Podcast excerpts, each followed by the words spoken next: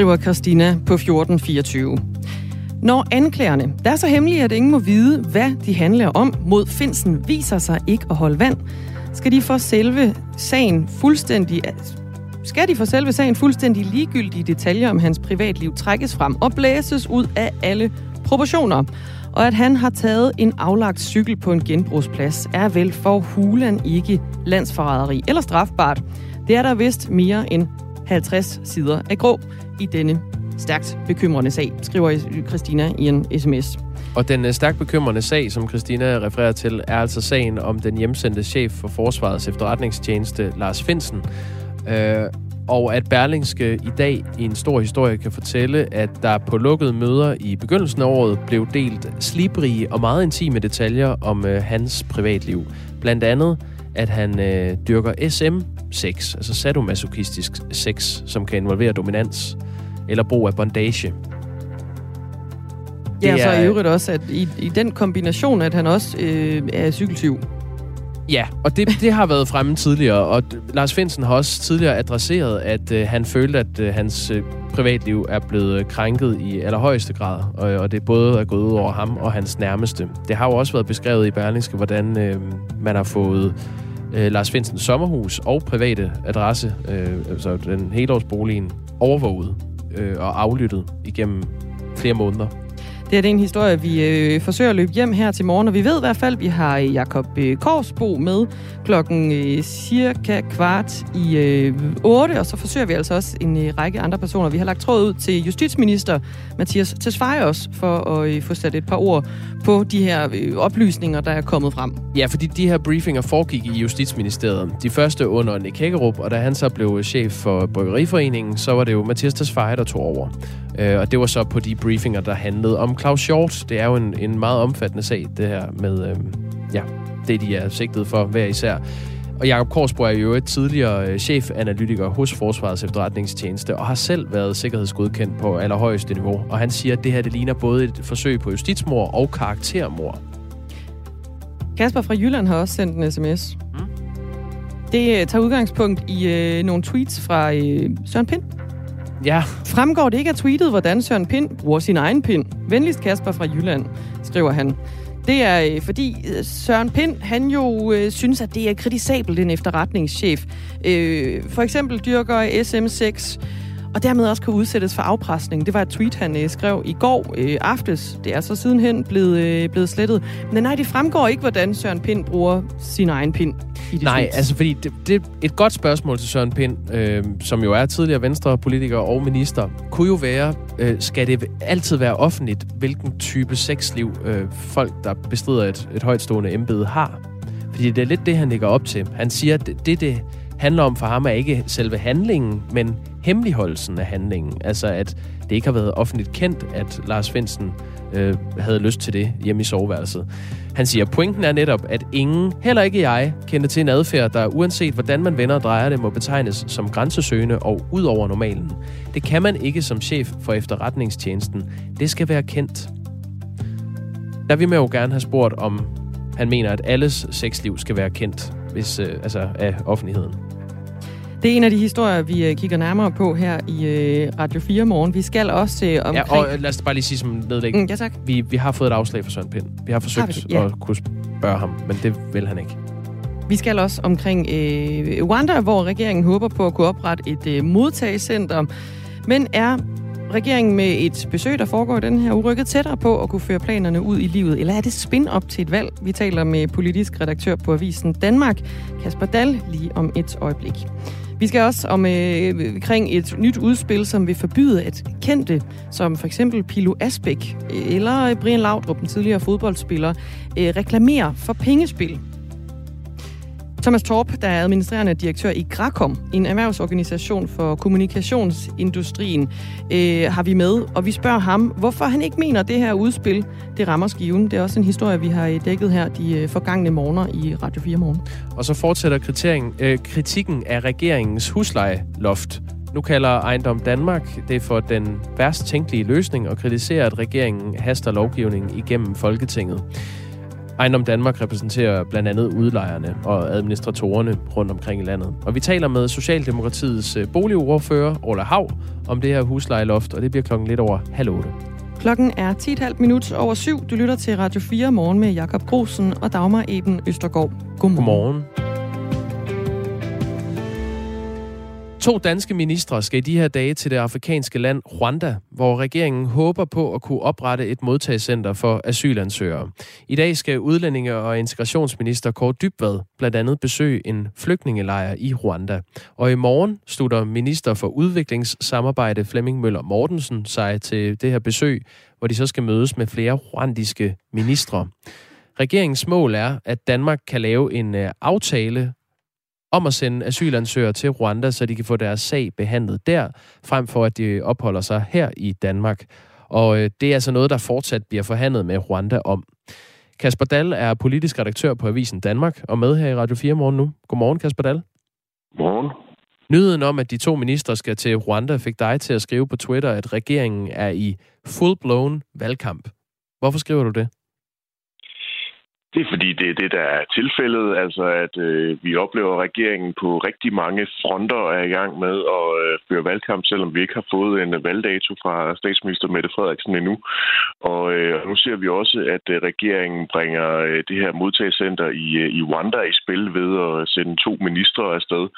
Tidligere der har vi jo hørt, at de vil øh, sende to øh, embedsmænd ned og forsøge at se, at man kan stable nogle øh, gode forbindelser op til myndighederne i Rwanda. Og nu er det også ministerne, der skal på en eller anden form for charmeoffensiv derned, og det er noget, der jo selvfølgelig spiller ind i en, i en valgkamp, fordi udlændingepolitik er noget, Mette Frederiksen meget gerne vil diskutere, og der er det her en af hjørnestenene i den socialdemokratiske udlændingepolitik. Er det her mest et udtryk for, at de, de tager afsted for at få opmærksomhed omkring modtagscentret op til et valg? Eller er det mest et udtryk for, at regeringen reelt er rykket tættere på at kunne føre det her modtagscenter ud i livet? Jamen, jeg vil vurdere, at det er sådan en kombination af begge dele da Kåre Dybvad Bæk han øh, overtog øh, Udlænding- og Integrationsministeriet fra Mathias Tesfaye, der fik han stukket sådan en, øh, en bunke visitkort i hånden af den øh, afgående minister. Og de visitkort, de har ligget på, på Kåre Dybvad Bæks øh, bord i, i ministeriet i en rumtid. Og de er jo i virkeligheden udtryk for, at når man skal øh, ud i den store verden og, øh, og måske i, ned i en, øh, i en fremmed kultur, så er det vigtigt at have de gode og rigtige forbindelser. Dernede bruger man øh, visitkort. Det gør vi ikke så meget her i, øh, i den vestlige verden længere. Men det er vigtigt, at man får nogle, øh, nogle personlige relationer bygget op, og øh, derfor ser vi også, at det er, er to ministre, der nu tager afsted øh, for at, øh, at komme ned til Rwanda og, øh, og hilse på, og måske få, få sat yderligere skub i regeringsplaner om at oprette et modtagscenter i landet. Regeringen havde jo planer om det allerede inden regeringen blev regering. Socialdemokratiet fremlagde første gang ønsket om at oprette sådan et øh, modtagscenter uden for EU tilbage i 2018. Og efter mange spekulationer bekræftede tidligere udlændingeminister, nuværende justitsminister Mathias Tesfaye så i foråret, at Danmark forhandler med Rwanda om sådan et modtagscenter. I august meldte regeringen så ud, at Udenrigsministeriet ville åbne et kontor i landet for at styrke samarbejdet. Og øh, det er jo sådan, at Storbritannien faktisk allerede har en aftale om at kunne sende asylansøgere til Rwanda. De har bare øh, indtil videre haft problemer med rent juridisk at kunne gøre det. Blandt andet skrev øh, BBC's retskorrespondent tidligere på ugen på Twitter, at den aftale, som Rwanda og Storbritannien har lavet, ifølge FN ikke lever op til flygtningekonventionen. Blandt andet fordi Rwandas asylsystem øh, ikke skulle være pålideligt og retfærdigt. Kasper Dahl, hvorfor er det så vigtigt for regeringen at vise, at der nu sker noget på det her område? Det er jo øh, blandt andet på grund af de historier, vi hører fra, fra England, hvor den øh, britiske regering har, øh, har udfordringer med at få, få deres system sat op, og der vil man jo selvfølgelig meget nødig fra dansk side løbe ind i de samme udfordringer, de har haft derovre. Så det, det er mit indtryk, at det skiller man ret meget til, når man forsøger at, øh, at undgå de, øh, de udfordringer, og man forsøger at sørge for, at, at der er et, øh, et setup i Rwanda, der lever op til for eksempel konventionerne, og at man, man gør det på en, en ordentlig måde. Det er jo sikkert også derfor, at man, man må formode, at det trækker ud med at få offentliggjort en dansk aftale, fordi blandt andet nogle af de forhold ikke er er i orden, og måske kan det være det, der gør, at der aldrig nogensinde kommer en, øh, en dansk aftale. Det er jo stadigvæk det helt store spørgsmål. Støttepartierne tror jo eksempelvis ikke meget på det, mens at, at Socialdemokratiet og regeringen virker øh, enormt øh, fast besluttet på, at, øh, at det nok skal ske, og Kåre Dybvad Bæk har jo været ude at sige, at han håber på, at det kan ske allerede i løbet af i år. Hvor stort et problem vil det være for regeringen, hvis de ikke har en konkret aftale med Rwanda, inden valget kommer? Jeg vil egentlig ikke vurdere, at det vil blive det, det store problem, hvis det ikke lykkes øh, inden et, øh, et folketingsvalg. Det tror jeg faktisk godt kan, kan blive ganske udfordrende for regeringen. Men jeg tror også, det er derfor, vi skal se øh, de to ministers øh, besøg i, øh, i Rwanda øh, i det lys, nemlig at regeringen meget gerne vil have, at vi for eksempel diskuterer i dag og de kommende dage øh, besøg, og på den måde sørge for at holde den her gryde i kog om, at øh, regeringen arbejder for at lave et, øh, et modtagscenter uden for Europas grænser. Øh, det vil til gengæld blive et ret stort problem for regeringen, hvis så frem i fald den måtte blive genvalgt, at hvis den så ikke lykkes med at, at oprette det her øh, i Rwanda eller et andet land, øh, fordi det er øh, blevet sådan en, ja, har fået, det har fået sådan en, en form for mytisk øh, status i, øh, i regeringens øh, udlændingepolitik. Det er blevet den, den, helt, den helt store hjørnesten, en kronjuvel, at man skal have oprettet det her øh, modtagscenter, og man på den måde kan, kan lave et, øh, et nybrud i, øh, i dansk udlændingepolitik. Det er ikke nogen kronjuvel hos øh, radikale venstre. Der har politiske ledere Sofie Carsten Nielsen troet med at trække støtten til regeringen. Det, det gør hun jo så alligevel lige om lidt. Men øh, hvis den model for at sende asylansøgere til Rwanda, som lige nu er på tegnebrættet, bliver ført ud i livet, det sagde hun til Jyllandsposten i begyndelsen af sommeren. Og under enhedslistens sommergruppemøde i august sagde partiets politiske ordfører øh, sådan her til, hvordan enhedslisten kan støtte en regering, der fortsat arbejder for at realisere et modtagscenter i Rwanda. Det har jeg meget svært ved at se, at vi kan, men øh, spørgsmål om, hvorvidt krav er ultimative eller ej, øh, og hvad vi stiller, øh, skulle vores mandater forhåbentlig blive afgørende, det kommer vi ind på i en valgkamp. Sagde altså Maj Villersen, øh, politisk ordfører hos Enhedslisten. Øh, Kasper Dahl, du er øh, politisk redaktør for Avisen Danmark. Er regeringen fuldstændig ligeglad med, hvad øh, støttepartierne måtte mene om det her? Nej, det er de jo selvfølgelig ikke, men, men der, er jo, øh, der er jo den oplevelse på, på Christiansborg og også blandt støttepartierne, at der er øh, mere end 90 mandater for en øh, meget stram udlændingepolitik, og hvis det skulle lykkes for regeringen at øh, lave en aftale med Rwanda, vil den også øh, med alt overvejende sandsynlighed kunne øh, stemmes igennem med flere af de borgerlige partier. Men så har øh, regeringen selvfølgelig et øh, reparationsarbejde i forhold til, til støttepartierne, og der har det jo tidligere vist sig, at øh, regeringens øh, eksempelvis grønne ambitioner har været noget af det, som, som støttepartierne så har sagt fint nok, i, øh, vi accepterer jeres øh, meget, meget, meget stramme øh, udlændingepolitik, mod at vi så kan få øh, noget andet på nogle andre områder. Det kan være klima, det kan være velfærd. Øh, udfordringen bliver jo, øh, når der så på et eller andet tidspunkt, hvis der måtte komme et rødt flertal, skal, skal skrives et regeringsgrundlag eller forståelsespapir. Der tror jeg, Mette Frederiksen øh, hvis hun skal sidde for bordenden med den type forhandlinger, kommer til at få nogle lidt voldsommere armlægninger med øh, enten de radikale, hvis de skal ind i regeringen, eller enhedslisten som støtteparti, end hun havde for, øh, for tre år siden, da man lavede forståelsespapiret i 2019. Hvor, hvor langt tror du, regeringen vil gå for det her? Regeringen vil gå rigtig, rigtig, rigtig langt for, for det her. Hvis Mette Frederiksen har en fornemmelse af, at det kan lykkes at lave det her modtagscenter i, i Rwanda, når hun skal sidde og lave nogle, nogle øh, regeringsforhandlinger og lave et, et forståelsespapir, så, så vil det være en af de røde linjer for Socialdemokratiet, og det vil sikkert også være en af de røde linjer for Sofie Karsten Nielsen fra De Radikale og Maja Villadsen fra øh, Enhedslisten. Så på den måde, så skal de ud og se, om de kan, de kan finde en eller anden politisk løsning på, øh, på det her, sådan at regeringen regeringen kan få sit modtagscenter, men at, at støttepartierne de, øh, kan få noget andet, der ligesom kompenserer på en eller anden måde. Det bliver en helt almindelig øh, politisk forhandling, og, og noget af en, øh, en svær nød at knække ind i sådan et forhandlingslokale. Så lød det. I første omgang, at der kommer et rødt flertal. Ja, det, det, det må, må vi lige se, og hvornår der kommer et valg i øvrigt også. Øh, Kasper Dahl, politisk redaktør på Avisen Danmark, øh, tak for udlægningen. Klokken er 11 minutter i halv 8, og hvis du har noget, du gerne vil af med, noget du gerne vil byde ind med undervejs, nogle spørgsmål til dem, vi taler med, eller måske nogle øh, betragtninger, så skriver du altså bare ind på 1424. Vi gjorde det! Missionen på Radio 4 er taleradio, der handler. Vi kan godt lide at gøre noget. Ja! Yeah. Ikke? Ikke bare tale. Fra mandag til torsdag kaster Amalie Bremer og Tony Scott sig over en ny mission. Vi to taler jo meget. Mm-hmm. Og så har vi en handlende kraft. Ja, ja. Jamen, sådan har vi fordelt det. Som er reporter, Rasmus. Ah! Når det rigtig bliver svært, så siger vi, og nu stiller vi over til dig, Rasmus. det skal du gøre. Lyt til missionen mandag til torsdag fra 15 til 17. Radio 4 taler med Danmark. Det er ren symbolpolitik, når regeringen i et nyt udspil vil forbyde, at kendte som øh, skuespilleren Pilo Asbæk, tidligere fodboldspiller Brian Laudrup og komiker Uffe Holm øh, reklamerer for pengespil.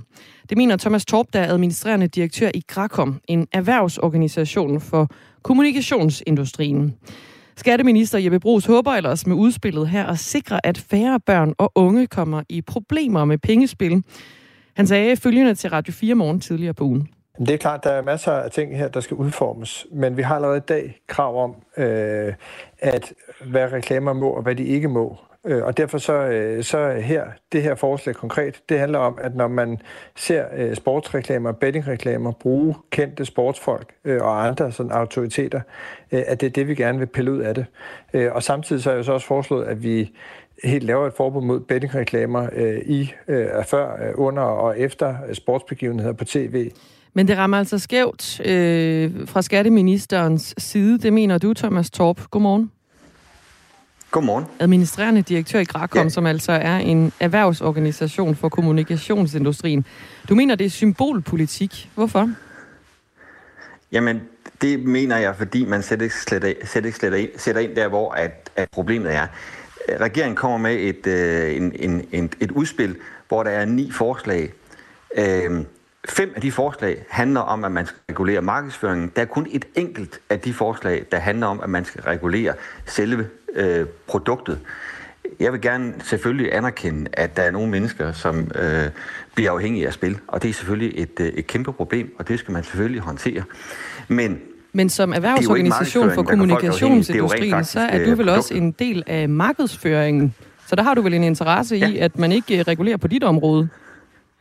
Jamen, jeg, jeg er interesseret i, og jeg har en interesse i, at hvis man regulerer på vores område, at så gør man det, fordi det virker.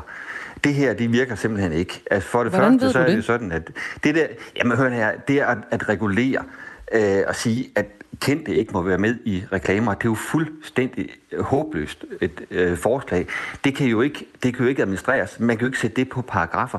Fordi hvem er kendte? og hvem er kendte nok til, at, at der skal være forbud mod at være med i reklamer. Man kan som mænd, hvis man udfører en reklame rigtig godt, så kan man blive kendt af at være med i en reklame. Det er jo fuldstændig, det er jo fuldstændig håbløst at, øh, at gennemføre sådan et forslag, og det er da også klart, at ministeren siger, at jamen, så må vi jo kigge på, hvordan man så skal gennemføre det. Ja, og det er udtryk for, at det kan man simpelthen ikke. Øh, hvis, man, hvis man vil gøre noget ved spilafhængighed, øh, jamen så må man jo regulere produktet det hele, alle de her forskellige forslag, de handler om, at man sætter begrænsninger på markedsføring, ikke på selve produktet. Hvis det er et problem, at, at, øh, at folk bliver afhængige af at spille under en fodboldkamp eksempelvis, at man kan bette på en fodboldkamp, mens den finder sted, jamen så forbyd det. Det produkt, sige, at det må man ikke, men det gør man ikke. Man forbyder kun markedsføringen øh, Vi har af talt det. med Nikolaj... Øh, og det synes jeg er lidt underligt. Vi har talt med Nikolaj Rod Andersen, som øh, i dag er ude af sin spilafhængighed, men han begyndte altså at spille som 12-årig, og efterfølgende så har han været ludoman i 17 år.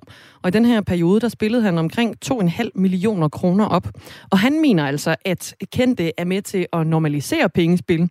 Og øh, vi skal lige høre, hvad han sagde til Radio 4 morgen om, hvorfor kendte de ikke skal reklamere for spil det er fordi, at det er noget så skidt, de reklamerer for. Det er noget, der fanger rigtig mange unge mennesker, øh, som går igennem noget af det, som, som jeg har gået igennem. 17 års kamp, med, hvor jeg bare har været helt nede i kulkælderen og mistet relationer og selv isoleret mig selv og haft selvmordstanker, angst og depression. Øh, så det er, det er rigtig mange ubehagelige ting, som de står og, og reklamerer for, og som, som mange øh, unge mennesker kan ende i. Nikolaj Rod Andersen mener altså, at øh, de kendtes medvirken øh, rent faktisk øh, har en, en effekt, Thomas Torp. Øh, gør hans indspark indtryk på dig? Jamen, jeg har, jeg har alt mulig forståelse og sympati for sådan en, øh, en, en situation. Jeg synes, det er skandaløst, at man som 12-årig kan begynde at spille og blive afhængig af det. Øh, og det synes jeg i særdeleshed, når at vi har en aldersgrænse på, øh, på, på 18 år. Øh, og øh, vi har også en minister, der siger, at det er et problem, at børn og unge bliver spilafhængige. Det anerkender jeg fuldt ud, men jeg kan virkelig ikke forstå, at der, hvor man ikke sætter, at man så ikke sætter ind i forhold til at øh, håndtere øh, og administrere de øh, aldersgrænser, der rent faktisk findes i dag. Hvis, hvis ministeren, hvis regeringen ønsker at sætte ind over for spil, så får der reguleret produktet og får reguleret salget øh, af produktet. Men det gør man faktisk ikke rigtigt med regeringens udspil. Man siger bare, at vi skal vi skal regulere på markedsføringen, fordi så er det lidt mere skjult. Så, kan vi ikke, så er det ikke mere så tydeligt for os alle sammen. Men det øh, ændrer da ikke på, at det finder sted. Problemet det er, at man regulerer på, på, øh, øh, på, på markedsføringen på et produkt, som sælges og markedsføres først og fremmest på internettet. Og på internettet, der kan vi altså ikke øh, have øh, øh effektive danske særregler for markedsføring, fordi langt de fleste markedsføring og salg, der foregår på internettet, det er internationalt. Øh, og, og det kan vi faktisk ikke regulere i Danmark. Thomas... Så det eneste, vi øh, ender med at regulere, det er den markedsføring, der kommer fra Danmark. Det, det, det, det virker simpelthen ikke. Og Thomas Torp, der er flere lyttere, er som derfor, mener, man bør forbyde spilreklamer helt. Som repræsentant for kommunikationsindustrien, hvad siger du så til sådan et forslag? Jamen, jeg har al mulig forståelse for, at man gerne vil regulere på øh, spilområdet. Jeg forstår bare ikke, at man ikke vil regulere på selve produktet. Hvorfor øh, forbyder man ikke nogle af de øh, mest problematiske spil? Hvorfor øh, regulerer man ikke øh, på, øh, på, på adgangen til det? Hvorfor håndhæver man ikke aldersgrænserne? Hvorfor øh, beskatter man ikke gevinsterne, så det slet ikke kan betale sig i spil? Der er masser af ting, man kan gøre, hvor man rent faktisk regulerer på selve produktet, men det vælger man ikke at gøre, måske fordi man ikke kan. Og det er også derfor, jeg siger, at det her det er udtryk for afmagt når man nu ikke evner at komme med nogle forslag, som rent faktisk virker, som synes du også, Thomas Torp, synes du også, og begrænser adgangen til det her. Synes du også, at det øh, er... Jeg stiller lige et spørgsmål, Thomas Torp, som administrerende direktør i Grakom, altså øh, Erhvervsorganisationen for Kommunikationsindustrien. Synes du også, at det er... Øh, altså, når, når du taler om, at man ikke i stedet for at forbyde øh, selve produktet, bare kigger på markedsføringsloven, så er det jo også det, man gør i forhold til røg, for eksempel. Tobak. Ja. Synes du ikke, ja. at, det er, at det er godt, at man ikke må reklamere for uh, tobak? Jo, på det, det, jeg, jeg, jeg siger ikke, at man helt skal lade være med at regulere på markedsføring. Det synes jeg er helt fair. Og det er også fair nok, at man regulerer på markedsføring på, på spilområdet. Jeg siger bare, at det nytter ikke noget at komme med forslag på det område, som overhovedet ikke kan håndhæves, og som er rent symbolpolitik, og man samtidig ikke tager fat på selve øh, kan man sige, på selve produktet. Men det kan jo på godt håndhæves øh, på fjernsynet. Når, når man ser sport i fjernsynet, så fylder reklamerne jo rigtig meget omkring en uh, transmission, og det kan man jo godt uh, gå ind og regulere på, så, så det er jo simpelthen ikke rigtigt, at man ikke uh, kan gå ind og tage i hvert fald nogle af dem væk. Hvis man, sidder på, hvis man spiller på fodboldkampe, så sidder man med sin, sin uh, smartphone, samtidig med, at man ser kampen på tv. Og så har man en, en spille-app på sin, uh, på sin telefon. Uh, og, og, og det kan man simpelthen ikke, det kommer man ikke til at regulere øh, ved at, øh, at regulere reklamerne øh, på tv. Nej, man kan sørge for, at der ikke er nogen, der, øh, nogen flere, der henter de spil-apps.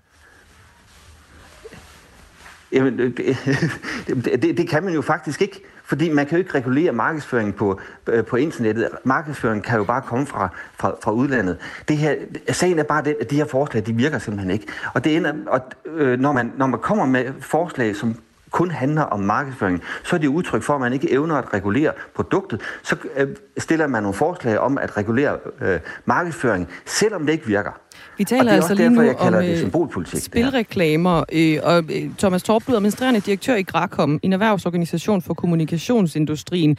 Øh, der må jo også komme noget kommunikation og noget markedsføring ud fra dem, du repræsenterer her. Og det er jo en opgave, man har, hvor man øh, sælger en besked eller, eller en vare. Så hvad for et ansvar har I selv mm. i kommunikationsindustrien, ser du? Jamen, jamen, vi, har da, vi har da et kæmpe ansvar, og vi har da også et, et, øh, et etisk ansvar for, at de ting, vi gør, de er, er, er ordentlige og, og, og hederlige og ansvarlige. Naturligvis øh, har vi det. Øh, og, og derfor er det også vigtigt, at, at vi har etiske øh, diskussioner, og vi har etiske, at vi arbejder med etiske øh, retningslinjer. Det er jo også vigtigt, at spilbranchen øh, arbejder med etik, og det ved jeg også, øh, de gør. Så, så det her, det handler ikke om at frelægge sig et ansvar. Det handler om, at, at øh, hvis vi skal overholde bemærkning her, Thomas Torp, det skal være kort. Så, ja, hvis vi, skal over, hvis vi skal overholde en regulering, så skal den jo virke, det skal nytte noget, og det gør de her forslag simpelthen ikke. Sæt nu ind over for produktet, i stedet for over for markedsføringen. Sagde Thomas Torp, som er administrerende direktør i Grakom, en erhvervsorganisation for kommunikationsindustrien. Tak skal du have. Selv tak. Nu skal vi have en omgang øh, nyheder. Sofie Levering står klar med øh, fire minutters af slagsen.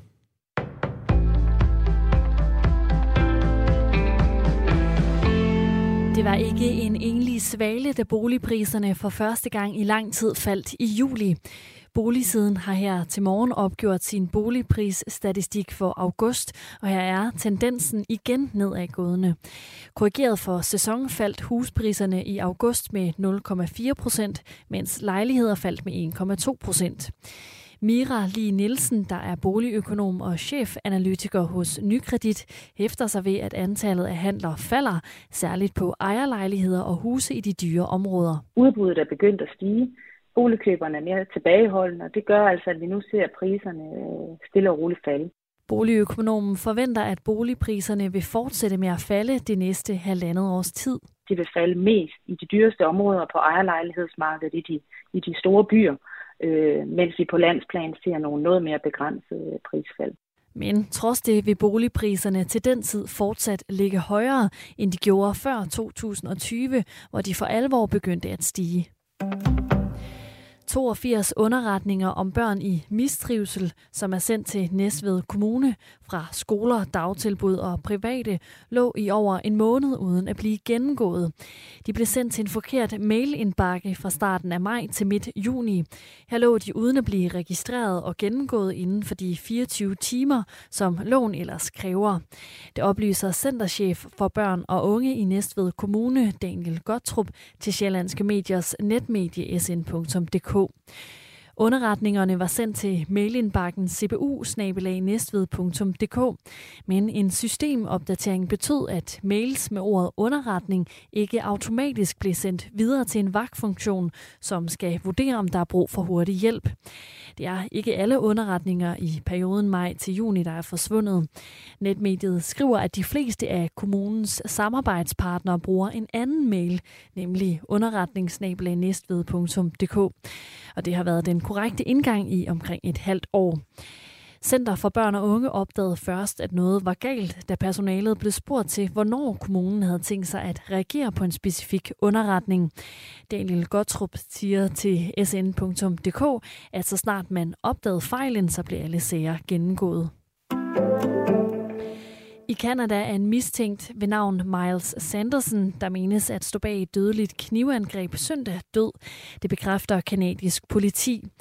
Politiet pågreb onsdag den 30-årige mand, som er en af de to mistænkte personer bag et knivangreb, der i weekenden kostede 10 personer livet. At den andre personer blev såret under søndagens angreb, som er blandt det mest dødelige i Kanada i nyere tid. Kort efter anholdelsen fik Sanderson et alvorligt ildebefindende, hvorefter han blev bragt til hospitalet, og her blev han kort efter erklæret død. Den anden mistænkte er Damian Sanderson, der mandag blev fundet død i området, hvor angrebet fandt sted. De to mistænkte er brødre. Myndighederne har endnu ikke meldt om et motiv for den dødelige forbrydelse. Statens Serum Institut har nu modtaget den første leverance af de variantopdaterede covid-19-vacciner, der er målrettet omikron-varianten. Det oplyser Serum Instituttet på sin hjemmeside. Helt konkret er der tale om 720.000 vacciner fra Pfizer. Dagen i dag den starter skyet ud med enkelte byer, måske med torden. Bornholm kan få tørt vejr med sløret solskin. Temperaturer op mellem 17 og 20 grader og en jævn til hård vind fra øst. Det var nyhederne her på Radio 4 med Sofie Levering.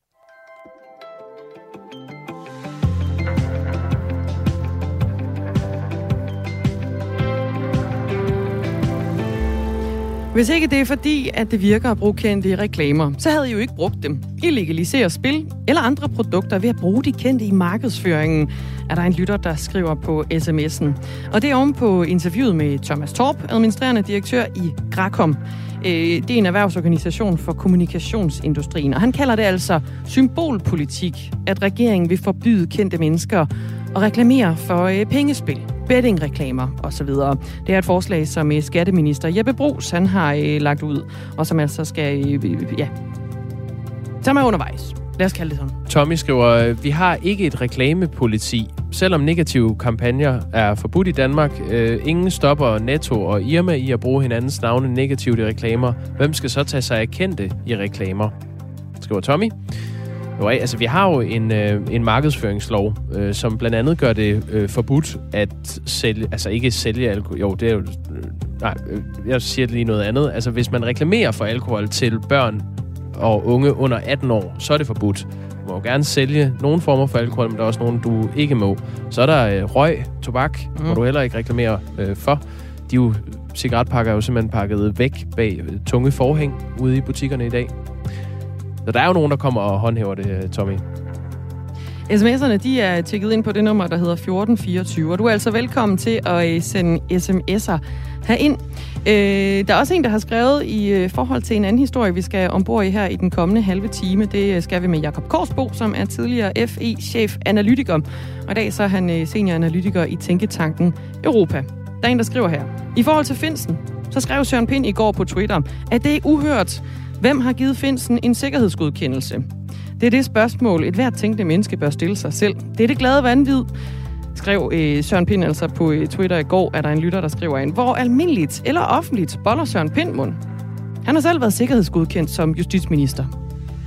Det er om på øh, en sag om, at det i nogle øh, sikkerhedsbriefinger er kommet frem, at øh, chefen for Forsvarets efterretningstjeneste, den hjemsendte chef Lars Finsen, han altså dyrker øh, SM6, sådan noget sadomasochistisk sex, og i øvrigt så øh, snupper han også andre cykler. Det er noget, Berlingske skriver efter, de har læst de her øh, dokumenter fra øh, ja, forløbet og samtaler med en række kilder med kendskab til den her Finsen-sag. Ja, det bliver jo kritiseret, at det bliver videregivet øh, sådan nogle dybt fortrolige oplysninger til øh, politikere på Christiansborg fra PET-chefen i øh, briefinger om sagen, og det er så efter, at Lars Finsen var hjemsendt, så spørgsmålet er også, øh, hvilken relevans det har. Øhm, mm. Men man kan også vende rundt og sige, øh, er det ikke kompromitterende, eller kom, i hvert fald potentielt kompromitterende, at, øh, at vi har en chef for øh, Forsvarets efterretningstjeneste, som øh, dyrker sex, som i den brede befolkning ikke er øh, accepteret. I hvert fald ifølge Søren Pind, så øh, kan man blive øh, afpresset, hvis man øh, dyrker sådan nogle ting. Altså hvis der er noget materiale af ham, som han ikke øh, yeah. ville ønske at få ud. Men det er der altså ingen indikationer af, at der, at der er. Vi har også forsøgt at øh, få et interview med Søren Pind her til morgen, og med de tweets, han skrev på øh, Twitter i går. Nogle af dem er blevet, øh, blevet slettet igen, men han har altså afslået at stille op til et interview i dag. Ja, Øhm, måske skal vi lige sige, sige til det her med cykeltyverierne, at det er noget, Lars Finsen selv i en øh, pressemeddelelse øh, for nu er det nok et par måneder siden, var ude at adressere, at det handlede altså om nogle øh, cykler, som uh, skulle kasseres. Nogle cykler, som, som stod med mærker på, at de ville blive hentet af storskrald, som han har taget til sit sommerhus, og så har han så også fisket en container op fra en genbrugsstation, eller en uh, cykel op fra en container på en genbrugsstation, som han vil sætte i stand. Og det er blandt andet det, der også har været indhold, øh, eller med i de her øh, briefinger, som pet chefen Finn Borg Andersen har øh, givet videre til øh, politikere. Allerførst så skal vi til historien om et loft på huslejepriserne. Godmorgen. Det er forhastet, og det er den værst tænkelige løsning på problemet. Sådan lyder kritikken fra danske udlejere, og nu også øh, Ejendom Danmark, og det er regeringens huslejeloft og også hastebehandlingen af det. Enhedslisten, Radikale Venstre og SF bakker op om øh, forslaget om at lægge et loft over huslejen, så den maksimalt kan stige 4% om året. Og det betyder altså, at der er flertal for forslaget, som vil blive hastebehandlet i næste uge. Men det er en fejl at hastebehandle lovgivningen der har så store konsekvenser for boligmarkedet, og et huslejeloft er ikke den rigtige måde at hjælpe lejere, der har svært ved at betale huslejen på. Det siger Peter Stenholm, som er administrerende direktør i Ejendom Danmark, der repræsenterer investorer og udlejere, administratorer og grundejerforeninger. Man griber ind i bestående aftaleforhold, og der er nogle, øh, nogle ting, som ikke er særlig godt beskrevet. Så lige nu har vi en aftale på få sider. Vi har ikke set noget lovforslag. Vi ved ikke helt, hvordan man øh, konkret har tænkt sig at gøre det. Så, så det er forhastet, og det har sådan lidt karakter af, af lidt hovsa-løsninger. Det bliver altså kaldt en øh, hovsa-løsning. Orla Hav, godmorgen. Godmorgen. Boligordfører for øh, Socialdemokratiet. Peter Stenholm, han kalder det en øh, huslejeloftet her en hovsa-løsning. Han siger, det rammer forkert, og det risikerer i højere grad at give en økonomisk håndsrækning til de lejere, der rent faktisk har råd til at betale en højere husleje. Hvad siger du til kritikken?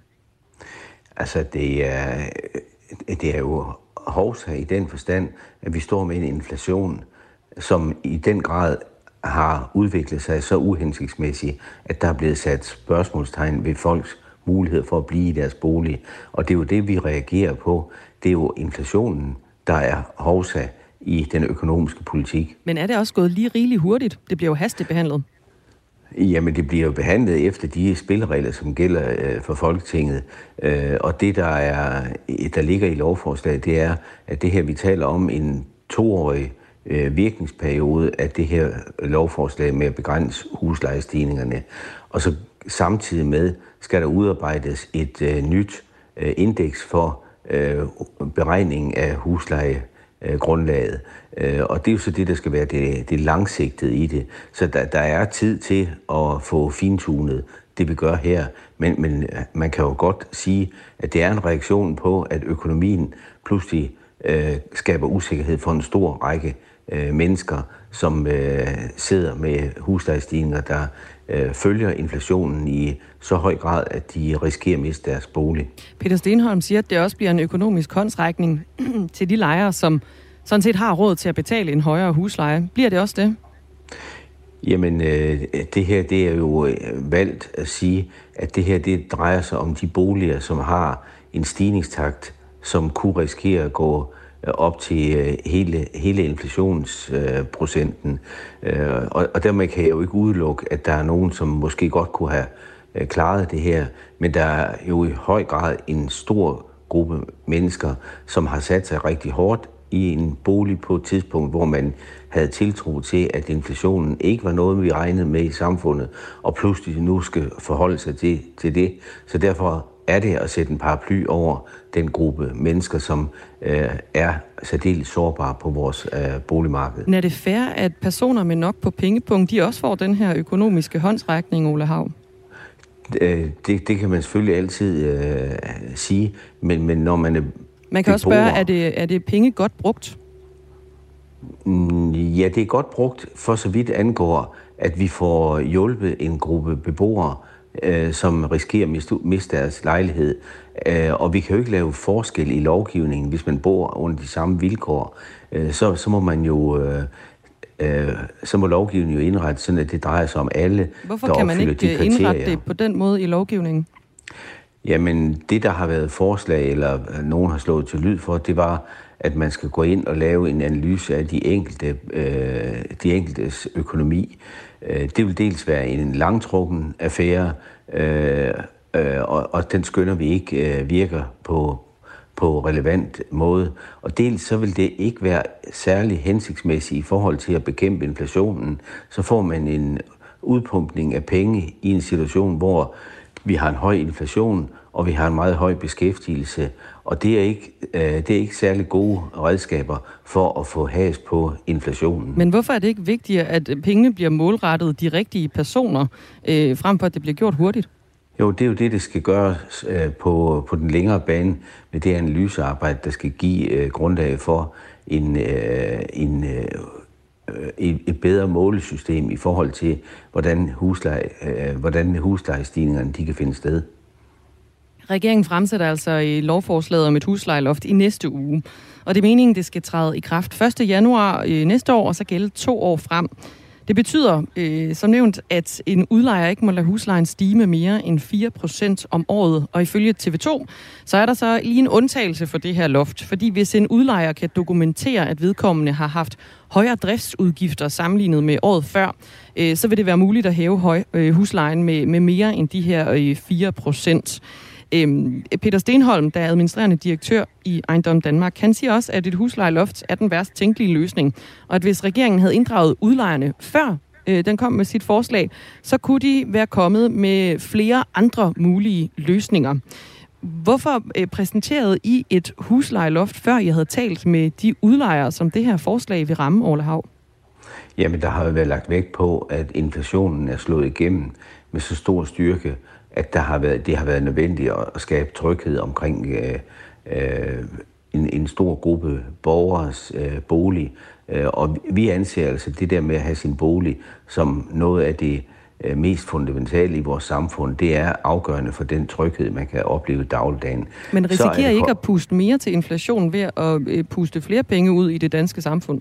Nej, det vi gør, det er jo, at vi ikke vi puster jo ikke en masse penge ud i øh, inflationsbekæmpelse med det her. Her lægger vi en dæmper på huslejestigningerne. Det vil sige, at der, der er penge, der ikke er der bliver ikke pumpet ind i systemet, og, og det er sådan set en Men det sørger jo for, at nogen har flere penge til rådighed. Ja, sådan at de kan klare den huslejestigning, der trods alt øh, der, der kommer, øh, og som så skal dækkes med, med det, der, der så er til rådighed. Men så er der jo igen alle dem, som egentlig godt kan håndtere de her huslejestigninger, som også får gavn af det øh, huslejeloft, de vil ikke? Jamen, det er jo, det er jo rigtigt nok, at der, hvis, man, hvis den ejendom, man bor i, opfylder de kriterier, så er det for alle beboere. Men, men sådan er lovgivningen nogle gange indrettet, at man kan ikke lave øh, differentiering øh, for, på, for mennesker med, med samme vilkår. Vi skal lige høre øh, endnu et øh, klip fra øh, Ejendom Danmarks administrerende direktør Peter Stenholm. En, en simplere måde at gøre det på, det var at kigge på, om man kunne udvide adgangen til boligstøtte for de hårdt trængte lejere. Altså dem, der i forvejen får boligstøtte, er jo dem, der der er trængt. Og hvis man øgede boligstøtten, så kunne det være en model, der kunne virke. Ja, Peter Stenholm han øh, foreslår altså, at regeringen i stedet for at lave et huslejeloft øger boligstøtten til dem, der har svært ved at betale huslejen. Øh, på den måde så hjælper man mere målrettet de borgere, som har en stram økonomi. Hvorfor vælger ikke den løsning i stedet? Ja, det er jo der, øh, vi så kommer i en situation, at vi kommer til at pumpe endnu flere penge ud i et, øh, et samfund, som er præget af inflation, og det vil påvirke inflationen i opadgående retning, og det er der ingen, der har interesse i. Så derfor vælger vi øh, i en begrænset periode... Men I har jo allerede løsning. lavet en inflationshjælp. Jo, jo, og, og det kommer også til at dække øh, for nogle, nogle af de her øh, borgere eller lejers vedkommende. Men øh, samlet set, så ville den øvelse, så vil den pumpe endnu flere penge ud i systemet, på et tidspunkt, hvor inflationen buller derud af, og at det et af de dårligste virkemidler, det er at pumpe flere penge ind i systemet. Ole Hav er øh, boligordfører for øh, Socialdemokratiet, og du hørte ham altså her i Radio 4 morgen i forhold til det huslejeloft, som regeringen har øh, tænkt sig at lave. Det er noget, som skal forhandles i næste uge. Klokken den er 13 minutter i 8. Chefen for PET, politiets efterretningstjeneste, Finn Borg Andersen, har spillet en nøglerolle under de politiske briefinger, øh, der er øh, blevet givet videre til politikerne på Christiansborg om Lars Finsens sagen. Her har PET-chefen blandt andet oplyst toppolitikere om, at den øh, hjemsendte chef for Forsvarets efterretningstjeneste, Lars Finsen, dyrker sadomasochistisk sex og snupper andre cykler. Det skriver Berlingske efter at have læst dokumenter fra forløbet og efter samtaler med en række kilder med kendskab til Finsen-sagen.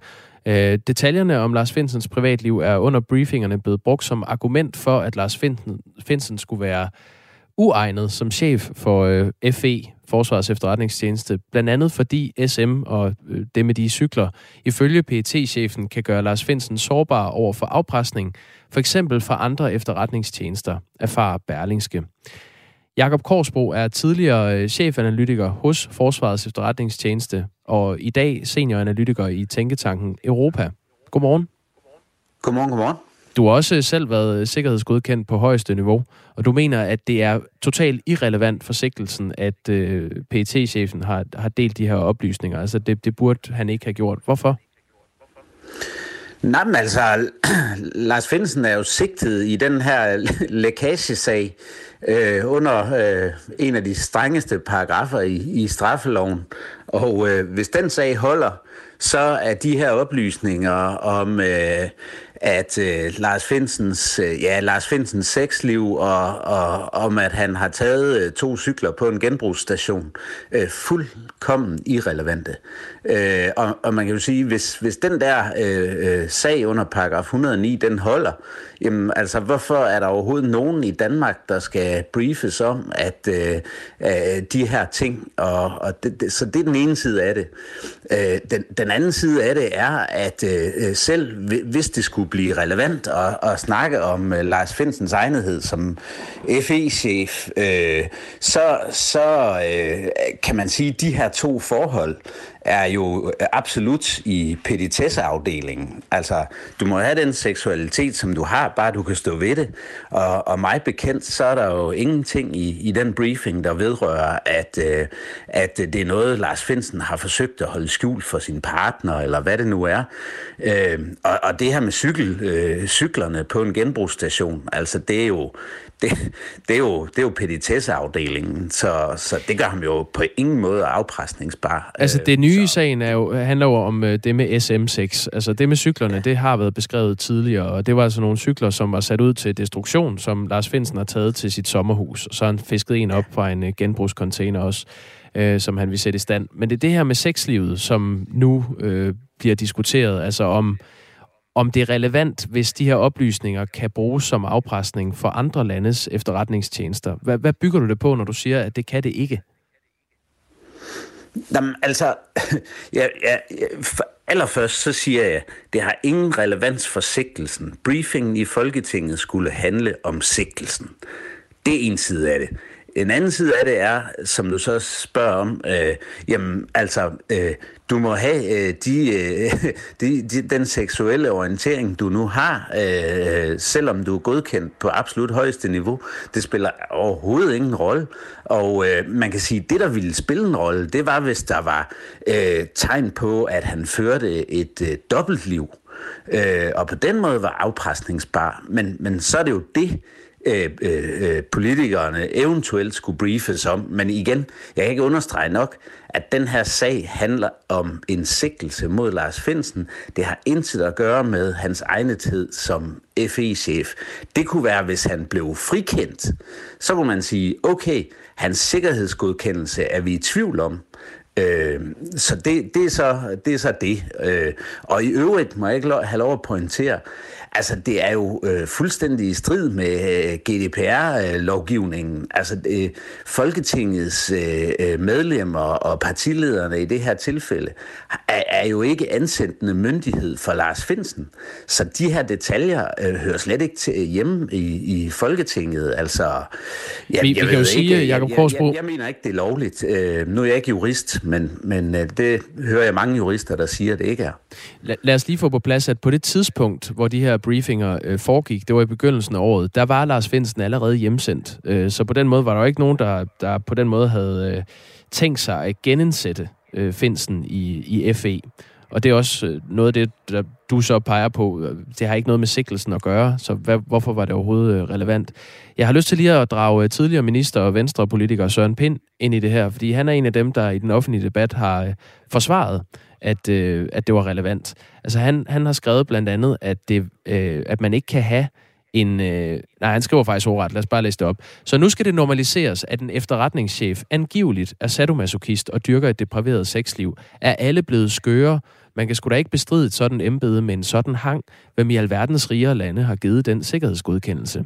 Så har han så uddybet i øh, et tweet, at det er sådan set ikke det, at han er til SM6, men det, at det har været hemmeligholdt, der, har, der er et problem for ham at se. Øhm, kan han ikke have en pointe i det? Altså, det kan da godt være, at Lars Finsen har haft en, en aftale med sin kone, men kunne det ikke alligevel bruges i offentligheden af andre efterretningstjenester? Jamen, det er jo kun, hvis du skønner, at, øh, at, at manden har en, en, hvad kan man sige, en, en anden karakterbrist. Øh, og det, det, altså, det, det, jeg, jeg synes, det er oprigtigt trist med, øh, med Søren Pins øh, opslag der, for det viser, at, øh, at, øh, at han ikke har forstået meget af det. Altså, sagen er her. De her oplysninger om Lars Finsens sexliv hører overhovedet ikke til i Folketinget. De hører overhovedet ikke til omkring en briefing, der handler om sigtelsen mod Lars Finsen, som på daværende tidspunkt sad varetægtsfængslet. Og det, ja, altså, at, at man overhovedet skal drøfte det her, det er, det er, det er helt, øh, det, det er trist, undskyld mig. Du siger også, at det understreger, hvor dybt hensigten om at miskreditere Lars Finsen stikker. Det øh, må du altså gerne lige uddybe. Ja, præcis. Altså, det, det, er jo, øh, det, er jo, det er jo sådan et typisk tegn på, at man går efter manden i stedet for efter bolden. Og bolden, det er sagen, det er sikkelsen er der noget i, i, i den her paragraf 109-sikkelse, øh, eller, eller er der det ikke? Og, og, og så øh, kan man sige, så i stedet for, så går man efter øh, mandens øh, øh karakter, og øh, de her oplysninger om øh, SM6 øh, siger i mine øjne ikke noget om mandens karakter. Altså hvis det endelig skulle være, at man skulle drøfte mandens karakter og egnethed som FE-chef, hvis, hvis, hvis øh, hvad hedder det, sigtelsen ikke holder, jamen så, så, så, så ville de øh, briefinger skulle, skulle handle om, øh, hvad kan man sige, øh, karakter og ikke seksuelt eksplicite detaljer. Øh, det, det, er fuldstændig, det er fuldstændig irrelevant. Og, øh, og det, ja, altså, det er jo det er unikt i Danmarks historie, at der foregår sådan noget. Øh, det, det, det er faktisk dybt rystende. Jeg opridser lige ganske kort, hvad den her sag omkring Lars Finsen handler om. Kort fortalt, så er Lars Finsen, den hjemsendte chef for Forsvarets efterretningstjeneste, sigtet for læk af højt klassificerede oplysninger. Det er sket øh, efter en lang total overvågning af Lars Finsen, og det er altså også her, at oplysningerne omkring SM og cykeltyveri er kommet frem. Rammen for de politiske briefinger af landets øh, toppolitikere i begyndelsen af året var, at Lars Finsen den 8. december sidste år blev anholdt og sigtet for at have lækket højt klassificerede oplysninger, blandt andet til journalister. Frem til øh, midten af februar sad han fængslet i 71 dage og er fortsat sigtet efter straffelovens paragraf 109 om læk af statshemmeligheder. Bestemmelsen er ikke blevet anvendt i mere end 40 år, og den kan i yderste tilfælde udløse op til 12 års øh, fængsel. Nu siger du, at vi aldrig har set en sag som, øh, som den her i, i Danmark, Jakob Korsbo. Øhm, nu er det jo sådan, at justitsminister Mathias Tesfaye er politisk chef for øh, PET nu. Det var før Nick Hagerup. Og han er blevet forelagt indholdet i øh, Berlingskes artikel. Og Tesfaye henviser til, at alle oplysninger på politiske briefinger skal være saglige og relevante. Og så fastholder han, at alt i Justitsministeriet og PET er kørt efter bogen i FE-sagen. Og vi skal også lige sige, at vi har ragt ud efter justitsministeren her til morgen, men ministeriet er ikke vendt tilbage. Jakob Korsbro, hvis vores justitsminister, altså det er så Mathias Tesfaye nu, siger, at det er kørt efter bogen, hvorfor skal vi så ikke tro på det? Jamen altså, de, som jeg siger, de oplysninger, der er fremme, øh, er i mine øjne og i mange andres øjne ikke hverken savlige eller relevante. De er usaglige, det vil sige, at man går efter manden og ikke efter bolden, og de er irrelevante i, i forhold til øh, sagen øh, mod og sigtelsen mod, øh, mod Lars Finsen. Så, så begge de to kriterier, som øh, Tesfaye holder op, de, er, de falder. Øh, og, øh, men altså, jeg vil da godt øh, komplementere Tesfaye for at tage ansvar, og så må vi jo se, hvem der har ret. Øh, øh Hvordan jeg, mener altså, du, han tager ansvar? Jeg æder det gerne, hvis, hvis det her er rimeligt og, og rigtigt, øh, men, øh, men, men, men det kan jeg simpelthen ikke se, at det er. Øh, Hvordan synes så. du, justitsministeren tager ansvar for det her? Hvad var? Hvordan mener du, at Mathias Tesfaye tager ansvar i den her sag? Jo, han, når han, altså han er jo bekendt med alle de her oplysninger, og han siger, at øh, øh, sagen er, er i skønneste orden, og vi bare skal stole på ham. Øh, og, og der må jeg sige, det, den, den viden, den, de oplysninger, der er ude her, øh, de er jo både usaglige og, og irrelevante, så de falder for de kriterier, han selv stiller op, mener jeg.